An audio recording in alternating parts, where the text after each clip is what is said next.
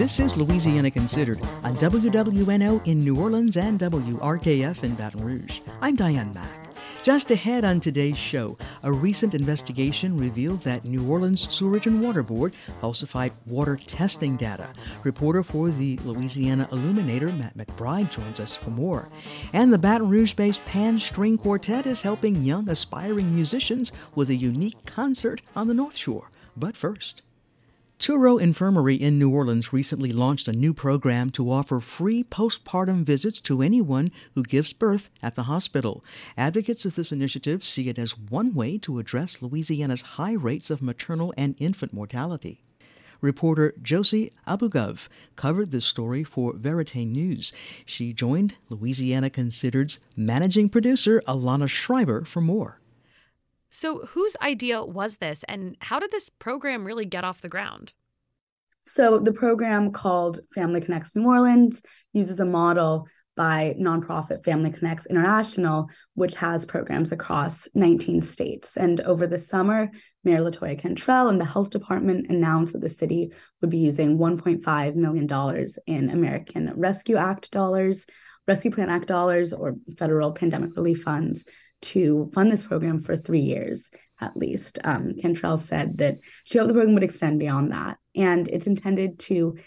Um, it was intended to take off at Touro and Ochsner this fall, and so far it started at Touro a few weeks ago.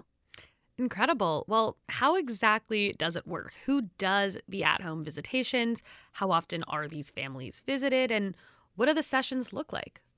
Yeah, so every person who gives birth at the hospital is eligible to up to three free at home nurse visits or at a neutral location, like a service facility. And the visits begin about three weeks postpartum, and they include a health assessment of the infant and the parent, as well as a home a home assessment.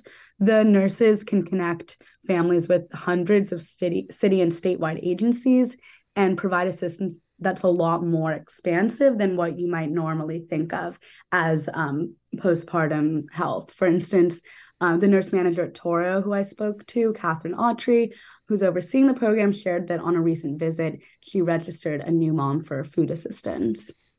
That's great. Well, I know that one goal of this program is to help address Louisiana's high rates of maternal and infant mortality, specifically for Black parents. How is this program addressing that problem? And can at home visits really make a difference? Yeah, so as you said, Louisiana has some of the highest rates of maternal and infant mortality in the country, and Black people who give birth are four times as likely to die of pregnancy related deaths than white people. Um, according to Family Connects, their model has been proven to, to reduce the chance of emergency room visits and hospital overnight stays during the first year of the infant's life, and mothers were less likely to report postpartum anxiety. And advocates for the program also discuss the importance of home visits in a more holistic way to understand the patient's entire circumstances, address possible instances of domestic violence, for instance, or mental health concerns. Um, as was the case with the parent who needed um, food assistance to help out in a number of ways that will affect the child and the parents. Well, I know that New Orleans, like many cities in the US, currently has a nursing shortage. How is this impacting the program currently, and is there anything being done about it? Yeah, so based on my conversations with Catherine Autry, the nurse shortage seemed to be already influencing this program. Touro had allocated three nurses in addition to Autry's role as clinical manager, but as of publication time, there was only one other person accompanying Autry, and the two other positions did not have, have any applicants. Autry said the hospital is working really hard to recruit people for the jobs, but the nursing shortage, as well as the specific job requirements of the home visit program, makes has made that difficult.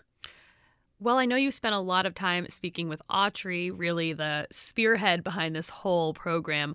What does she think are some of the biggest benefits of at home outpatient visits as opposed to hospital visits?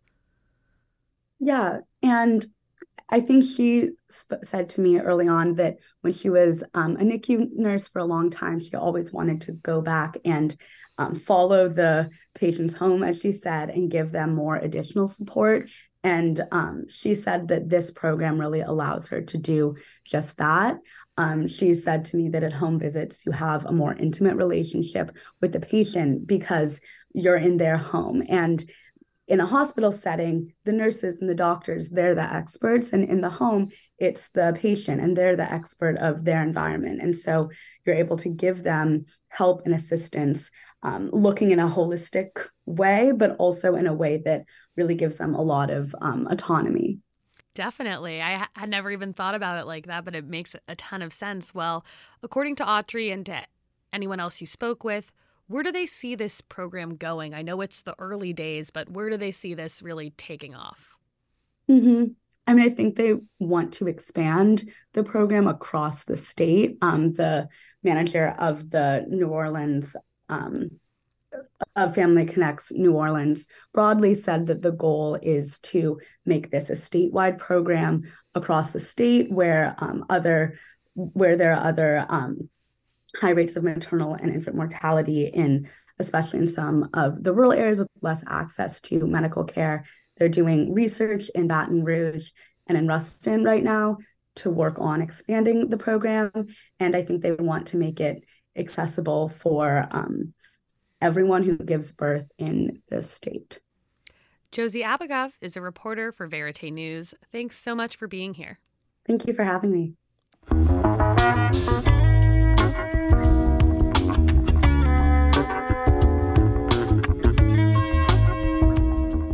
From WWNO in New Orleans and WRKF in Baton Rouge, you're listening to Louisiana Considered. I'm Diane Mack.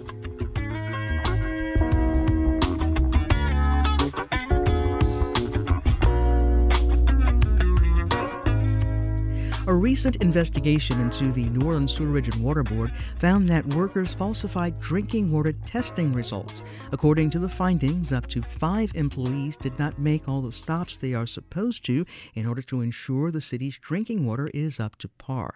This is leaving residents and regulators wondering if the reported results about the water quality are even true. Matt McBride has been investigating this for the Louisiana Illuminator, and he joins us now for more. Matt, thanks for being here. Thanks for having me. Now, Matt, can you start by telling us how these drinking water tests are supposed to go? What is supposed to happen here, and where did these employees go wrong? These tests are required by federal and state regulations to ensure uh, two things that there is adequate disinfectant in the water to kill dangerous pathogens and that there aren't any pathogens actually growing in the water. Um, where they went wrong was they didn't actually take those samples in a number of uh, locations. So, how did you discover that employees were skipping stops, not visiting all of the houses that they were supposed to? We obtained both the information that's submitted by the Sewage and Water Board to the state to uh, verify their testing compliance and also the GPS data used by the samplers when they drive around to each of these stops. There's about a few hundred stops required every month on both the East Bank and West Bank total. So, on average, on the East Bank, there'd be about 10 to 12 stops per day, and on the West Bank, about four stops per day, um, depending on the type of sample being taken. So we correlated the GPS results for seven months from December of 2022 to June of 2023 with the information that was provided to the state and found numerous discrepancies. So, how much data was misreported as as a result of this, and how many houses were skipped and how many records were falsified? Well, what we found was out of the 19, 1,926 stops that were supposed to have occurred, about 150 didn't. So that's about 8%. The total number of addresses skipped was 99. And why is this such a big deal? These regulations are in place to ensure that water is safe throughout the entire distribution system. If certain stops aren't made and if data is uh, submitted as if it were, then we can't know whether there was adequate chlorine or whether there was microbial growth at that location because we don't have water from that location. We have it from somewhere else. And how does the state use the drinking water data? And what are the consequences when the information is unreliable? The data is reported out on a state website um, called Louisiana Drinking Water Watch. Uh, at least the bacterial contamination data as the chlorine is not. Um, it's also used to ensure compliance with federal regulations and to see if there have been any violations of those regulations as well. It's impossible to determine any of that without uh, reliable data. We are speaking with Matt McBride, who reported that the New Orleans Sewerage and Water Board falsified water testing data in a recent investigation for the Louisiana Illuminator. So, what has happened to these employees who didn't follow protocol? Were they fired, reassigned? We know the status of three of them. Um, two of them had previously left the agency for unrelated reasons before the uh, report was published by us. A third one was removed from sampling duty. Um, his status is currently not known, um, uh, most likely under investigation. Uh, we don't know the statuses of the other two employees. And how has the Sewerage and Water Board responded to these allegations? Has the Department of Health stepped in or made any statements?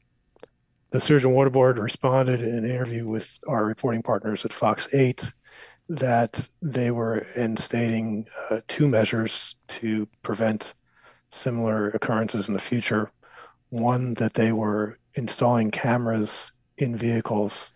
This was a move that they had actually previously announced last month the intent of the camera installation, according to publicly released documentation, was more to prevent uh, vehicle accidents and to help with employee security, uh, but they will be able to be used to ensure compliance in this case as well. The other measure that they announced was the instatement of random audits of the uh, sampling process, it's not clear whether those are just comparisons between data like we did or if there will be actual in-person auditing done. The Surgeon Water does have their own internal audit department and they recently hired a chief auditing officer, the first that they've had. LDH has announced that in response to our findings, they will be uh, launching an investigation. Well, now that this information may not be reliable, what happens next? Will the test be redone? Is there anything residents can do to test their water quality? Uh, since the water's already flown through the system, there's no way to redo the sampling. All they can do is ensure that sampling is of the highest integrity going forward. Um, residents could conceivably test their own systems for chlorine. Um, there is uh, equipment available, but it's rather expensive. Um, as far as microbial testing, that's only to be done at a certified laboratory, um, not at home. Matt McBride is an investigative reporter. You can read more about his investigation in the Louisiana Illuminator. Matt, thanks for being here. Thank you very much.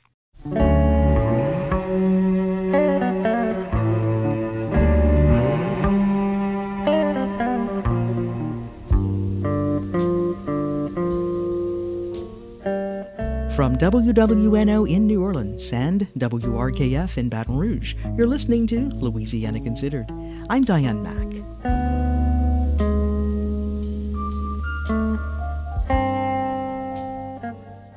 What's being billed as a multisensory musical experience may help aspiring musicians to hit a high note as the nonprofit Notes for Education North Shore, based in Slidell, presents its first Twilight Symphony. The outdoor candlelight concert features the Baton Rouge based Pan String Quartet. And joining me with all the details is Notes for Education North Shore co founder Don Thanars. Welcome to Louisiana Considered. Thank you. Thank you. It's a pleasure and a blessing to be here with you today. Tell me, how did the idea for Twilight Symphony come about? Well, we hosted up until the COVID epidemic, uh, the Slidell Jazz and Blues Festival. Well, obviously, because of the pandemic, we were unable to host a jazz festival. And so we started to really put our heads together and think about the next thing, and that is this Twilight Symphony. So tell us more. What is the focus of Notes for Education North Shore? How does it encourage students to pursue their musical ambitions? Well, our mission is to foster and promote the academic and social development of our youth through music education and the performing arts. We do that by soliciting for uh, instruments, get instruments donated. We ensure that those instruments are, are repaired, uh, are fully constituted, and we give those back to the schools for the kids to have access to to be able to utilize. We also provide grants and scholarships for our youth so that they can encourage them and, and they can pursue their ambitions in music. Now, what's been the program's success rate? Can you tell us one of your success stories? Well, one of our success stories is probably the Big E Brass Band. They were a group of ninth graders that started out with us with the Slidell Jazz and Blues Festival. Many of those kids are currently pursuing music. We have a couple of that are getting their degrees in music, one getting a degree in education, but they still perform, their big band still performs throughout the North Shore and actually on the South Shore as well. Now, what will music lovers experience at the Twilight Symphony concert? It's going to be an awesome experience. It's it's it's just going to be fabulous when they come in. And I don't want to kill the thunder because it's something you really need to see and experience. We're going to have a candlelit pool area. It's going to be well decorated. It's going to be off the chain. Tell us about the Pan Quartet. Who are they and what will they play? They're going to play several selections and some popular music as well. They're based, as you mentioned, out of the Baton Rouge area. In fact, the co-founder of the Pan Quartet are both educators, educated at Juilliard School in New York. They're professional musicians. They have over 30 years of experience. And I was just looking, I just reached out through several uh, portals to identify the musics in certain genres. And they popped up on the screen and we started to communicate. They sent me a list of, of, of their, you know, repertoire. And uh, I just thought it was a good fit. And I understand that the violinist with the group or with the Baton Rouge Symphony? Yeah, these are professional, first class musicians. And what are we likely to hear? You will probably hear some Bach. It's going to be a lot of popular music as well as, like I say, some some classical music as well. Now, how will this concert help to further your goals? What is your hope for aspiring musicians? Well, one, we promote the performing arts. So it's an opportunity for, in this case, adults, parents to see performing artists, gain an appreciation for all types of other types of music. The monies that we generate from this event will help us reconstitute instruments, help us provide the grants, and actually award additional scholarships. And these scholarships are for graduating seniors that are going to pursue uh, a career in, in, in, music, music education, or the performing arts. So this is helping them to get a leg up to further their education.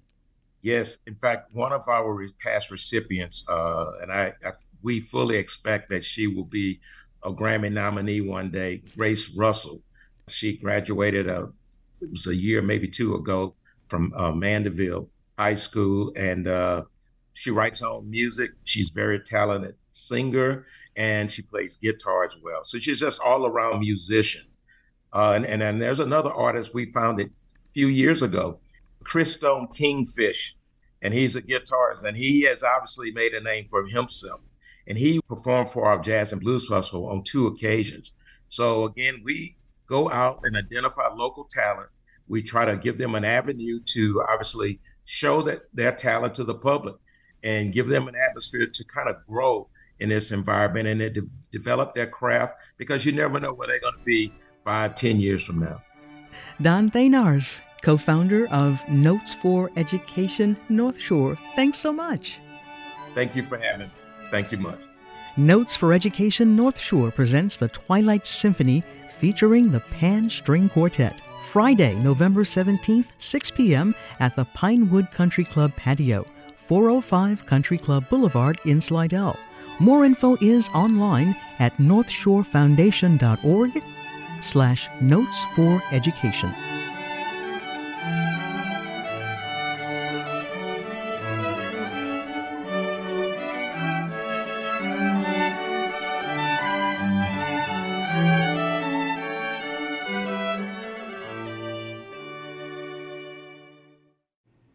From WWNO in New Orleans and WRKF in Baton Rouge, you're listening to Louisiana Considered. I'm Diane Mack. You know the saying, if the month has an R in it, that means it's oyster season. And now that it's November, maybe you're eating more oysters at your favorite Louisiana seafood joints. A lot of these oysters are grown off of Grand Isle, Louisiana, and there are more headed our way. For Where You Eat, New Orleans food writer Ian McNulty has more. At more raw bars now, it's possible to slurp down oysters side by side that are from Louisiana, that taste markedly different from each other, but that were grown practically a stone skip apart in local waters. There's a good chance the oysters you're eating like these were grown off of Grand Isle, and more of them are headed our way. This is a different oyster from the reef harvested Louisiana traditional variety. They're often listed on menus by their geographic names or their brand names, denoting a specific farm. That's why at places like Sidecar Patio and Oyster Bar downtown, or Fives Oyster Bar in Jackson Square, or even now good old Cooter Brown's in the Riverbend, you'll find oysters with names like Brightside or Little Moons. They're often called AOC oysters, and that stands for Alternate Oyster Cultivation. That means an oyster grown from seed in enclosures that float on the surface, as opposed to oysters grown on reefs and raked up from the bottom. This gives the oyster producer a more active hand in cultivating, adjusting for water conditions, and even pulling them out entirely if a hurricane threatens. The process produces flavors that can vary from umami rich to mineral crisp, with a plump, robust saltiness that endures even in summer. They look different too, with thinner, lighter colored shells formed as they roll around in the current. This type of oyster farming has long been standard practice along the east and west coasts, but it's still relatively new along the Gulf Coast. Recently, Grand Isle has become a hotbed for production for the Louisiana iteration of these, and more waters are now being designated for their growth here. All of this remains a boutique subset compared to the immense overall Louisiana oyster business. But that's an industry that's contending with the environmental impacts of climate change, land loss, and the coastal restoration projects aimed at blunting it. Some see AOC oysters as a way to adapt and diversify. For Louisiana oyster lovers, the upshot can be an iced platter offering a one plate tour of different Louisiana flavors, and perhaps a taste of the future. For WWNO, I'm Ian McNulty.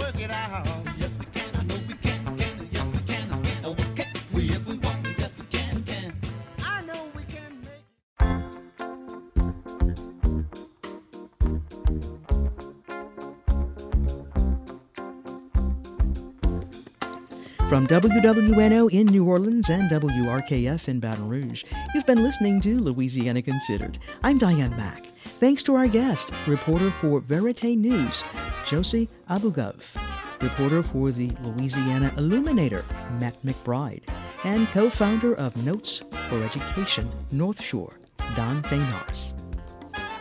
Our managing producer is Alana Schreiber, and our assistant producer is Aubrey Procell. Our engineer is Garrett Pittman. You can listen to Louisiana Considered Monday through Friday at noon and 7 p.m. It's available on Spotify, Google Play, and wherever you get your podcast.